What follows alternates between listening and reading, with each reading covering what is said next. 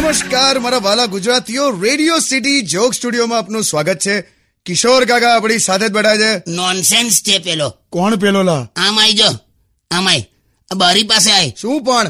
જો જો પેલો નીચે તને પેલો ટ્રાફિક પોલીસ વાળો દેખાય છે ખાખી પેન્ટ વ્હાઈટ શર્ટ હા દાંતણ પર ટૂથપેસ્ટ પડી હોય એવો તે શું થયું પણ નથી એનામાં બુદ્ધિ જ નથી પર્સનલી નોનસેન્સ જેવો છે શું થયું પણ એટલે આ સવાર સાંજ ગાડીઓ ઊભી રાખીને ચેકિંગ કરે છે ને આ લોકો એમાં ટેવ પડી ગઈ છે એ લોકોને તો મને ઊભો રાખીને કે ડેકી ખોલો તેમાં હું ખોટું કર્યું એટલે ચાલતો આવતો તો મેં મારામાં કઈ ડેકી હોતી કાઢી એણે